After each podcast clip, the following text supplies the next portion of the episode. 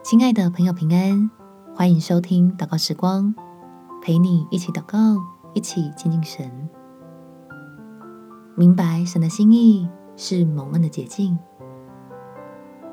在以赛亚书第四十五章二十二节，地极的人都当仰望我，就必得救，因为我是神，再没有别神。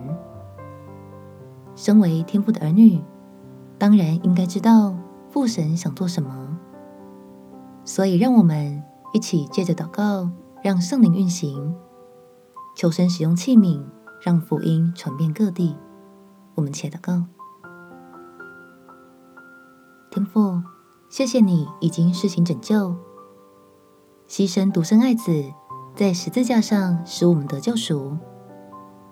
当许多国家的人们因为疫情而陷入苦难，我们祷告，希望平安的真光能够照亮全地，让人在仰望你的时候重新拥有盼望，可以在福音里抓紧救恩，趁着这个世界的动荡，进入你永不动摇的应许之中。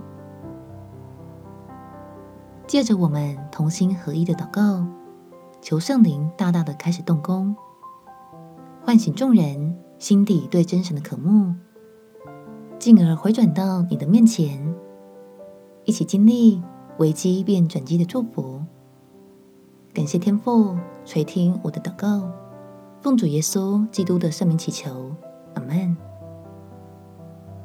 祝福你有蒙福美好的一天，耶稣爱你，我也爱你。